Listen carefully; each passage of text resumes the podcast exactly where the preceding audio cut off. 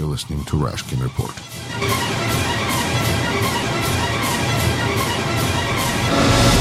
Вы слушаете Рашкин Репорт. За микрофоном Юрий Рашкин. Ко мне сегодня присоединяется Слава Рабинович. Слава, добро пожаловать обратно на программу. Здравствуйте, Юрий. Спасибо большое за приглашение. Очень рад э, быть снова с вами и э, привет всем вашим радиослушателям. Большое спасибо. Ну что ж, давайте посмотрим на то, что происходит э, в этом замечательном мире. И я даже как, хотел бы начать с того, что спросить вас о том, какую из множества историй, которые мы сейчас наблюдаем, развиваются перед нашими глазами. Казалось бы, лето, можно отдохнуть, но нет, все равно все, масса всего интересного. Что вы считаете самой важной историей, о которой сейчас надо как бы заниматься, думать и, э, и следить? Юрий, для разных людей э, эти истории могут быть разными, и я могу, наверное, прокомментировать это с точки зрения обычного человека, э, с реальными взглядами на реальность, если так можно выразиться. И с точки зрения э, инвестора и человека, понимающего кое-что в инвестициях, финансах и в экономике. Э, начну с первого. С точки зрения э, э реальности и понимания ее, э, удивительная ситуация. Вот вы спросили о событии или событиях, они все складываются в какую-то а, кавкианскую мозаику, а, из которой выстраивается такая большая картина того, что Россия мелькает во всех заголовках э, на Западе, она э, таких масштабов реальность внутри страны, но на самом деле и то, и то, и, конечно же, включая, как, как я уже упомянул, все, что э, э, э, как бы весь тот новостной фон, в котором участвует Россия на Западе, это все выглядит чрезвычайно комично. Просто вот степень степень комичности, она, она зашкаливает вне зависимости от времени года и того, что мы вошли в, в летний период. А, это, это все просто очень смешно. Ну, смешно, смешно, смешно, смешно, смешно действительно до, до, до своей комичности, потому что то, что Путин и его окружение пытаются э, значит, э, э, показать как некую важность в мире, это на самом деле э, является э, неважностью, полной нерелевантностью, полной, э, э, полным отсутствием компетенций и, и здравого смысла. И все, что, все, что не Путин и его окружение, а о Путине и о, о его окружении на Западе, это все тоже лежит в плоскости каких-то злодеев и волдуеров, э, оси зла и, и э, империи зла. Э, на, на самом деле э, все это с этой точки зрения обозначает какого-то вот реального там мамонта на каких-то картонных ножках. Эм, и единственное, наверное, почему Э, можно сказать, что еще, еще как-то кто-то может э, пугаться чем-то. Это просто потому, что эта банда э, Путина и его ОПГ захватили второй по величине в мире арсенал ядерного оружия.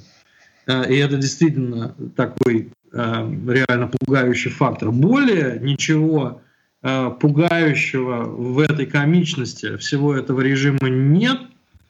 Этот режим подчиняется только одной, а, одной единственной цели э, – удержание власти э, этой ОПГ любой ценой. И причина, причина здесь две, почему они должны любой ценой удерживать кстати сказать, совершенно незаконно и преступно эту власть. Это потому, что они знают, что иначе им придется отвечать по всем совершенным ими преступлениям. А второе это, это потому, что они изобрели э, такую, как им кажется, вечную машину по печатанию денег, потому что они захватили э, все природные ресурсы или э, финансовые потоки, которые имеют отношение к ним. И, собственно говоря, думают, что этого хватит на их век, век их детей, внуков и, может быть, еще следующего поколения за внуками и так далее. После чего э, эти прекрасные семьи покинут э, эту страну, как им кажется, и обретут э, свой богатый покой на том же Западе, против которого они ведут пропаганду. Вот это ГБшная клептократическая клика э, достаточно фашистского э, э содержания и фашистских действий, она продолжает и будет стараться удерживать власть любой ценой. Все остальное – это только лишь производные от этого. Же интересно, а, потому что когда мы слушаем, а, как описывают э, Россию на Западе, и потом слышим реакцию Кремля, она в общем-то, повторяет э, только на 180 градусов э, измененную то, что про них говорят на Западе. То есть, если вы нас будете обвинять в том, что мы э, будем спонсоры терроризма, то тогда, значит, вы спонсоры терроризма. Ну, так сказать, в любую сторону. А, и таким образом э, можно вполне четко понять, в чем Кремль обвиняет, так сказать, в чем они обвиняют других. Эм, вы считаете... Ну, Ю, Ю, Юрий, прежде чем вы зададите этот вопрос, я должен прокомментировать сам, сам текст этого Прошу. При, преамбулы. Вы, вы, вы случайно не в ленинградской подворотне в качестве гопника воспитывались? Нет, нет. Нет, э. видите, вы, значит, не знаете, как там бывало. А, а на самом деле это все э, именно оттуда и есть. То есть э, ровно перевернуть все на 180%, обвинить свою жертву в, в своих же действиях, это все именно оттуда. Это а, бывшие гопники из советской ленинградской подворотни, жившие в коммунальных квартирах, а, по спортивной квоте пропихнутые в ленинградские вузы и по этой разнарядке, и потом по какой-то другой разнарядки, но близкой к этому, попавшие в высшую школу КГБ СССР. И, так что ну, я вам хорошо. позволю сформулировать свой вопрос дальше, но вы учитываете, что вы все-таки не из подворотни, поэтому... Да. Нет, ну вам, я думаю... вам, вам эту философию может не до конца понять, собственно говоря, как и мне тоже. Мы только можем ее разгадать. Да, ну, те, ну что ж, я, может я ее, так сказать, как-то вижу, потому что это такая четкая стратегия, это не тактика, это просто вот подход, просто обвиняя, в чем тебя обвиняют, обвиняй обратно. А, не, я... простите, Юрий, стратегия была бы все-таки Э, это именно, мне кажется, тактика, потому что стратегия – это выиграть в дипломатической хотя бы войне, но даже в дипломатической войне Россия потерпела сокрушительное поражение, поражение просто разгром. И то, что эм, э, это не важно, что э, говорят по телевизору и что думает народ. Вы посмотрите на эти сумасшедшие совершенно тоже кавкианские опросы общественного мнения, где э, в большинстве своем, в подавляющем большинстве своем российское народонаселение, э, народом назвать нельзя, нам именно народонаселение, Да-да. Э, говорит и думает как бы вот телевизионными мыслями, и все в подавляющем большинстве поддерживают успехи в кавычках Путина, Эм, во внешней политике. Но на самом-то деле это тоже на 180 градусов, наоборот. Это, это, а, это э, эпохальная, поколенческая, э, э, имеющая на многие десятилетия вперед и на многие поколения вперед эм, последствия страшного провала российской внешней политики. И, и поэтому Сорину не могу с вами согласиться по поводу стратегии. И это именно тактические, тактические ГБшные уловки. Э, все на 180 градусов извращать вот таким вот образом, не имеющие к стратегии никакого отношения. Реальность говорит о том, что это Э, страшное поражение, которое будет только усугубляться в следующие годы и будет э, нести тяжелые последствия для страны на многие десятилетия, если только, оговорюсь, это государство, Российская Федерация будет еще в какой-то форме продолжать существовать. Мне почему-то кажется, что все дело идет э, в какой-то степени, в какой-то форме, не знаем какой пока, куда-то туда, как, каким образом закончил Советский Союз.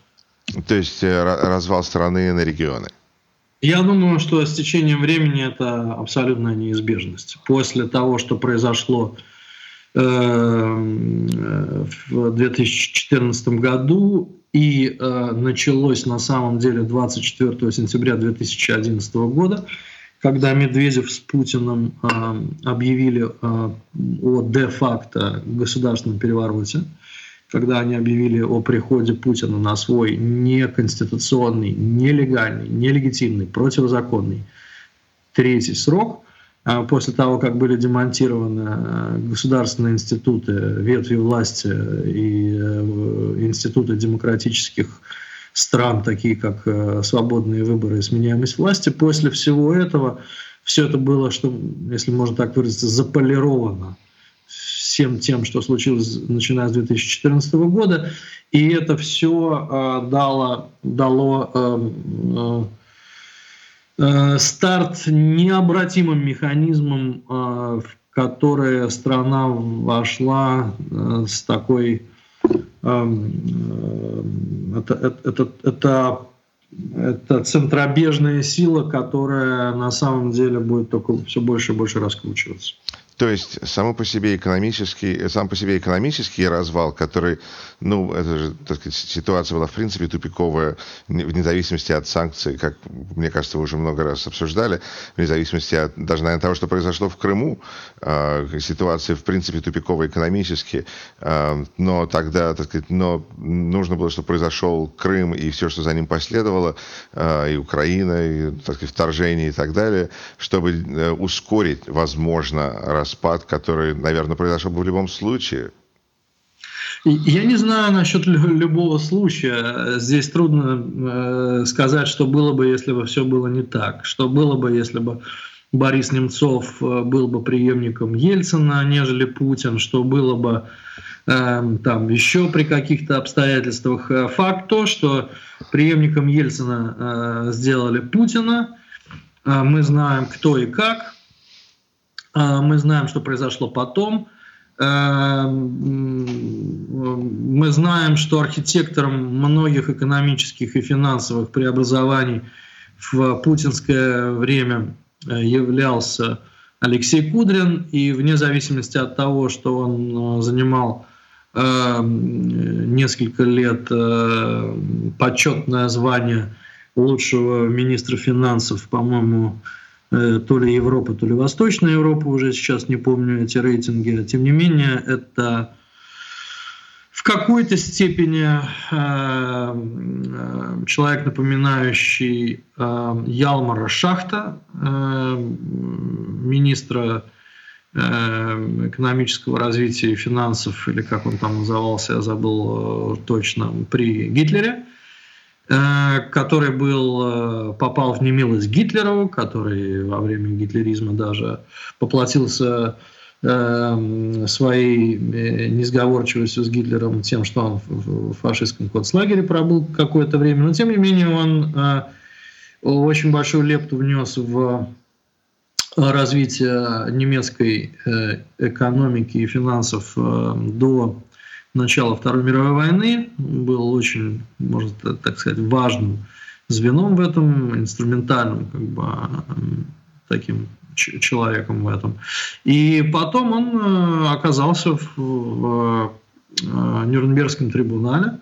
Нюрнбергский трибунал его оправдал. Э, тем не менее, в течение следующих года или двух он попал под под э, процессы денацификации фашистской Германии и был осужден и провел еще, по-моему, год в, уже в тюрьме уже по э, процессам денацификации. А вот э, каким-то образом мне почему-то э, либерального Кудрина хочется сравнивать с, с этим историческим персонажем из-за его э, не просто сотрудничества с преступным режимом, а из-за того, что он составлял и продолжает составлять с ним одно целое. И именно Кудрин в свое время э, преобразовал э, финансовое и экономическое положение всех регионов России – а, финансовым и экономическим образом демонтировав э, понятие федерация. Ведь в Российской Федерации есть ключевое слово, не только российское, но и федерация. Он убил федерализм, и он убил федерацию э, с финансовой и экономической точки зрения, помогая э, Путину убивать федерализм таким образом политически. И э, вот отобрав финансовые ресурсы у регионов, сконцентрировав в Москве до 70% всех налоговых сборов по всей стране,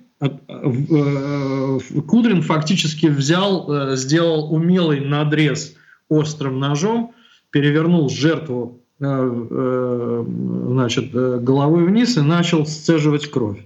И, в общем-то, вот первый серьезный звонок в этом направлении центробежных сил и того, что будет в будущем, мы увидели в июле, если я правильно помню месяц, по-моему, это было в июле 2008 года, когда э, на Западе уже шел кризис, но до России он еще не докатился, еще не было Лимана, э, падения Lehman Brothers в сентябре. Э, это был, э, это была остановка градообразующего предприятия в Пикалево. И Э, в моногороде. И тогда рабочие, лишившись э, и работы, и средств к существованию, вышли и перекрыли федеральную трассу. Может быть, вы, некоторые из ваших радиослушателей помнят, что потом последовала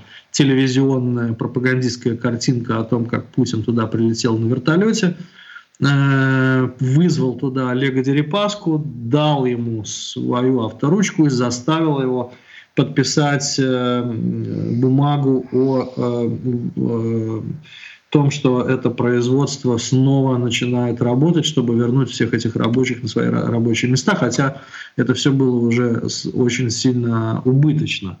Вот таким нерыночным методом Путин погасил в ручном режиме э, некий пожар, э, который в Пикалево э, разгорался тогда.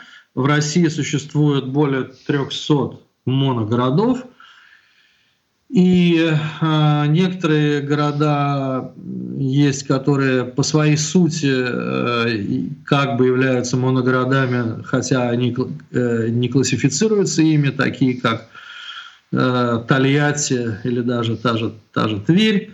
Вот. И э, в какой-то момент это точно все рванет, и э, Понимаете, здесь может э, сойтись несколько событий, несколько реакций на эти события и, и прилететь несколько так называемых черных лебедей, то есть неожидаемых э, событий в одну и ту же точку в одно и то же время. Ну, например, э, критическое количество градообразующих предприятий банкротится и останавливается. Критическое количество Э, сотрудников, бывших рабочих, э, работников этих э, предприятий выходят на улицу и бастуют и проводят демонстрации, которые на самом деле не разрешены.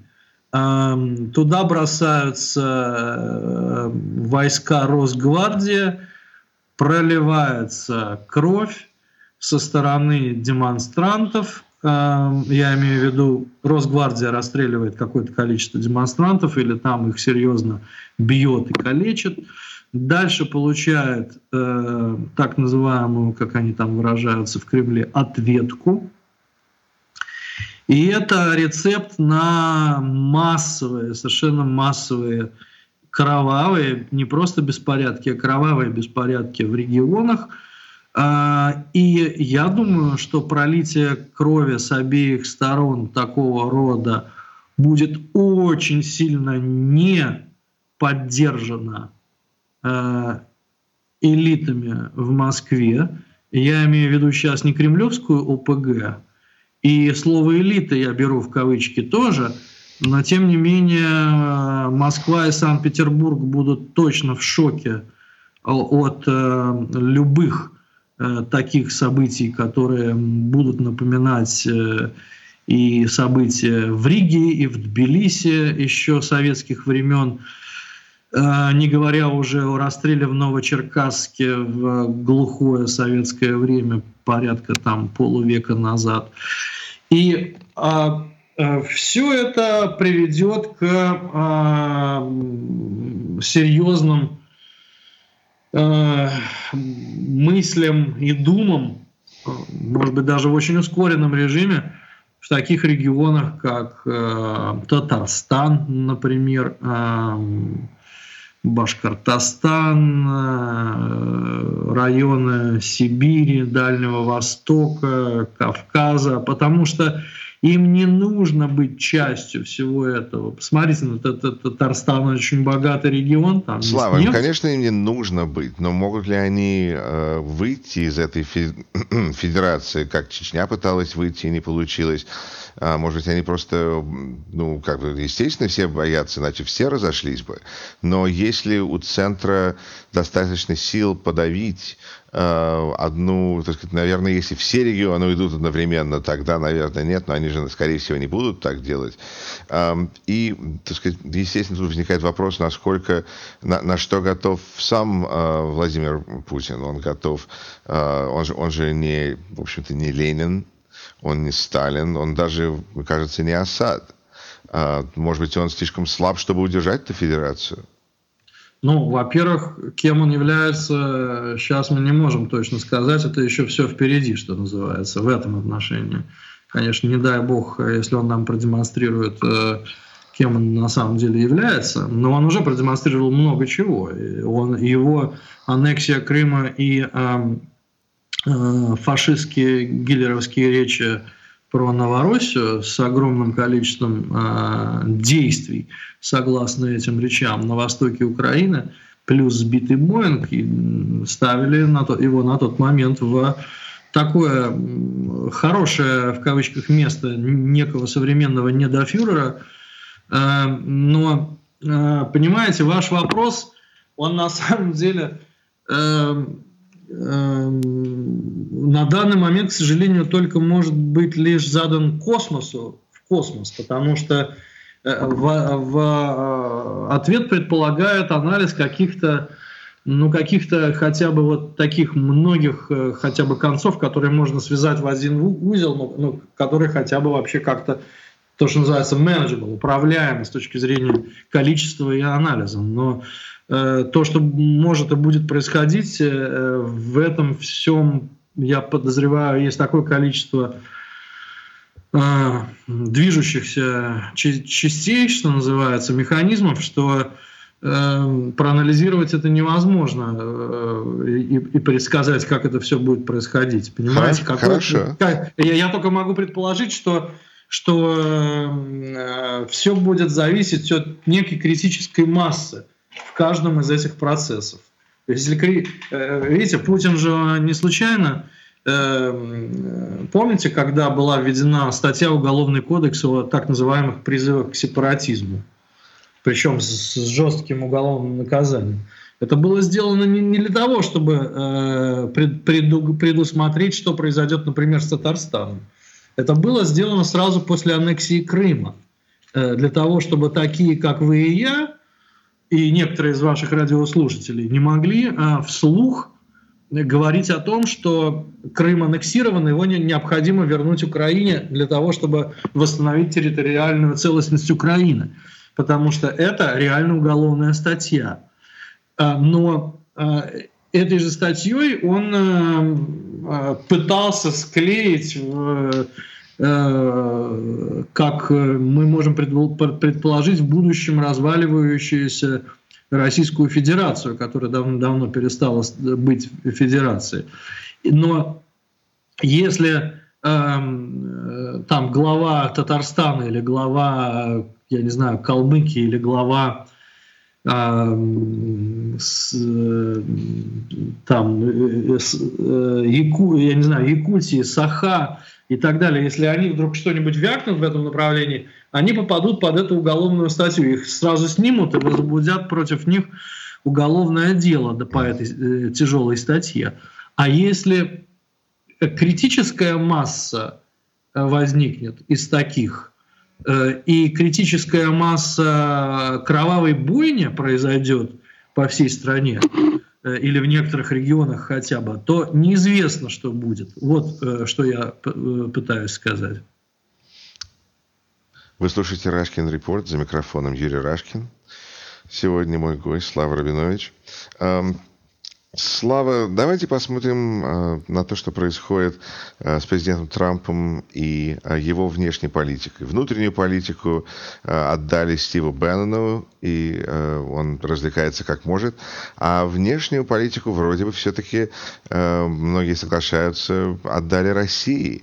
Мне кажется, у меня, возможно, более такой экстремальный взгляд, чем у некоторых, но мне кажется, что Кремль настолько контролирует Трампа и Тиллерсона, что э, ну, я бы даже сказал Тиллерсона, что когда Трамп высказывает что-то абсолютно невероятное, а Тиллерсон пытается быть таким более резонным, но мне кажется, с точки зрения Кремля, резонным и предлагать вещи, которые выгодны Кремлю. Вы считаете, что Трамп сам по себе это контролируемый агент Кремля или, в общем-то, неконтролируемый? Э, я считаю, что Трамп неконтролируемый агент. А, агент он или нет, это большой вопрос. То, что он агент, может быть, могу а, частично согласиться, но хотя я не знаю а, по какой причине, потому что я, конечно же, не имею доступа к, к серым папочкам там э, в ФСБ и в президентской администрации, но э, ну как может быть Трамп контролируемым, если, например, э, вот уже сколько он с 20 января, что ли, он уже после, когда инаугурация была, по-моему, таки 20 да, января, и что дальше-то? Вот новые санкции введены, на список Магнитского до этого добавлялись люди. Э, сейчас мы видим новый и достаточно жесткий э, раунд санкций. Трамп принимает президента Порошенко, отказывается встречаться с Путиным ну, фактически. Да, но на Порошенко даже у них не было совместной пресс-конференции. Порошенко стоял за каким-то столом за пределами Белого дома, а Белый дом был виден сквозь ограду. А, мне не кажется, что это... Хотя есть какие-то фотографии, где они там пожали руки, но пресс-конференция Порошенко была, мне кажется, очень неуважительная к нему. Так сказать, они, он не стоял с президентом Соединенных Штатов в одной комнате, в одном зале. А, так что мне кажется, что... Э, ну, а за, зачем давать э, лишний повод э, какому-нибудь там Дмитрию Киселеву, который бы крутил эти кадры бесконечное количество раз со своими понятными комментариями. Главное это действие, да, то есть э, э, они встретились, и сразу же после этой встречи были введены санкции да. против компаний, против физических лиц. Причем некоторые санкции, как, как я понимаю, тоже имеют отношение к так называемым секторальным санкциям. И поверьте мне, тот пакет санкций, который был введен, э, я по этому делу написал достаточно подробный пост в Фейсбуке, и я считаю, что это очень чрезвычайно серьезные санкции, которые еще больше затягивают удавку на, на горле этого режима. Но не являются ли эти санкции результатом сражений между Трампом и Сенатом, а, где э, Трамп хотел бы, чтобы эти санкции вообще сняли, а Сенат ему, так сказать, не дает. Вот сейчас прошел новый пакет санкций 98 к 2. Но а, если это так, если вы правы, и Трамп не является агентом Кремля, то тогда история о, о том, как он связан с Кремлем и как Кремль на него влияет, и все эти расследования, действительно, так сказать, там это что, нет этой истории или, или есть эта история? Да нет, да, я, я не являюсь вообще любителем Трампа и его фанатом и каким-то апологетом, и, и, и, и особенно, понимаете, вот так вот э, там а, классифицировать его как агента Кремля, и если он агент, то он управляемый или неуправляемый.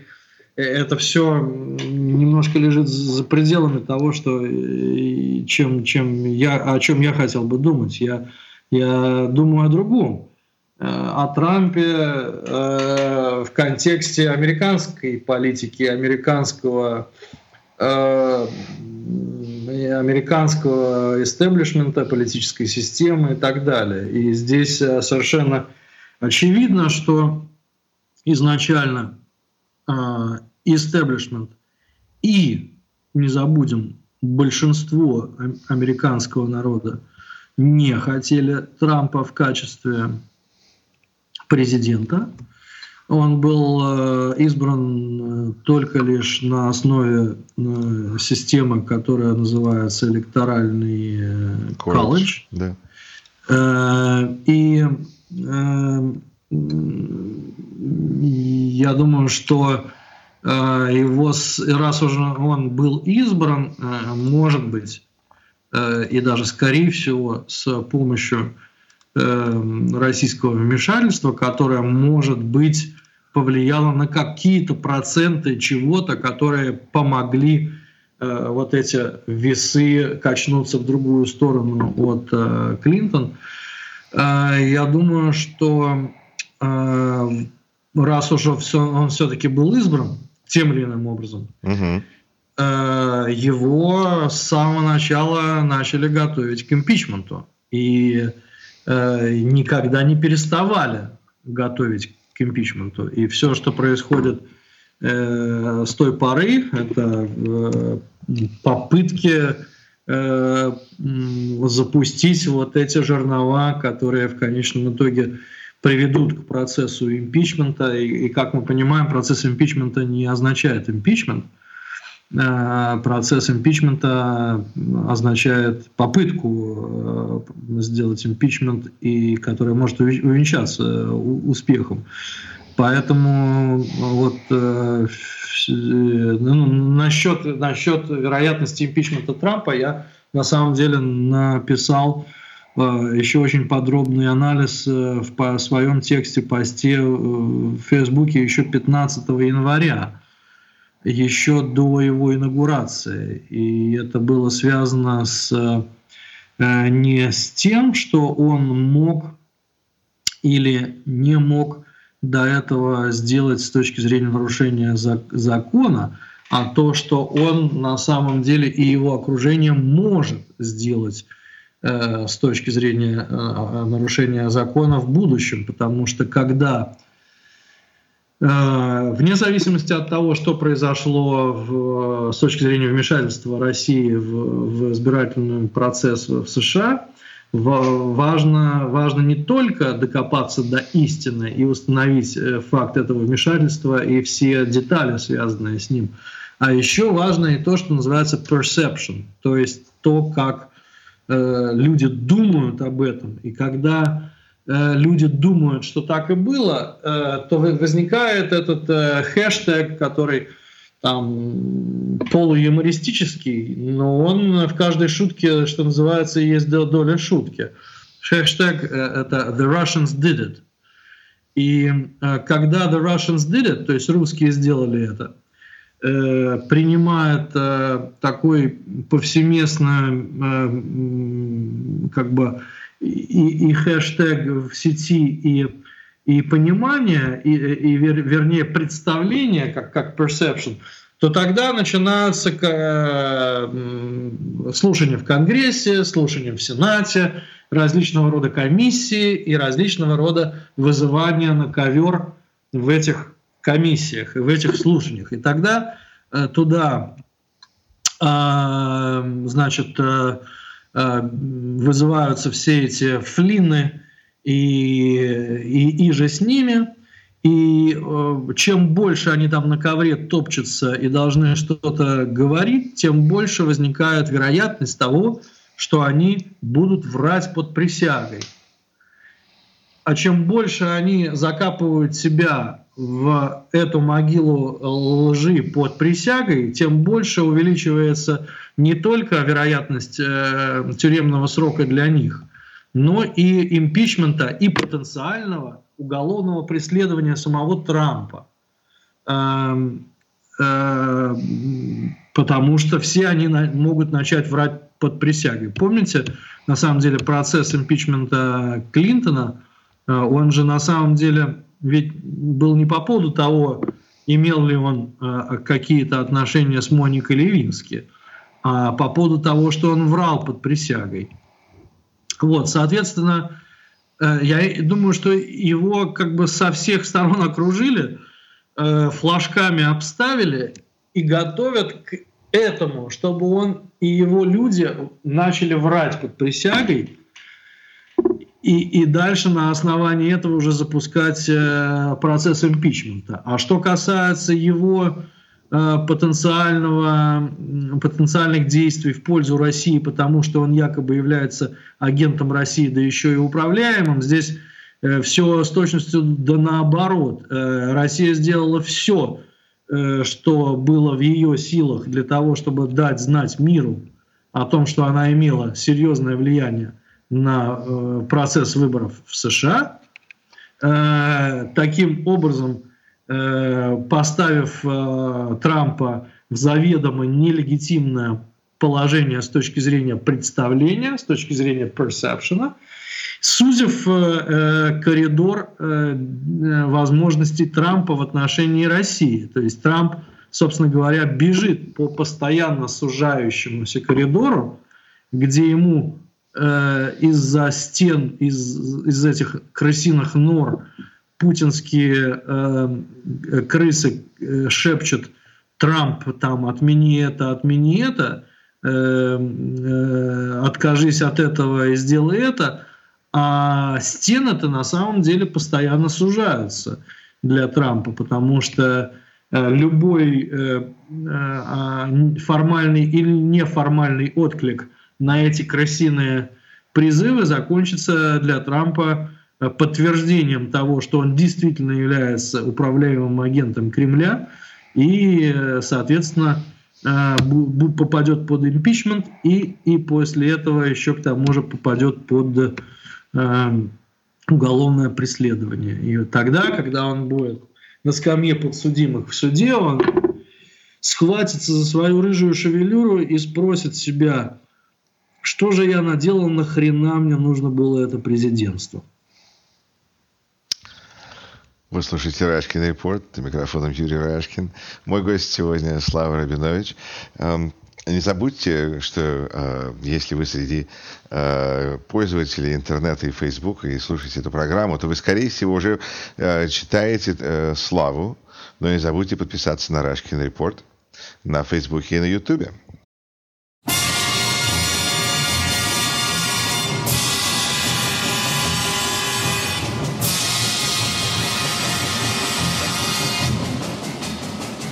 Listening to Rashkin Report.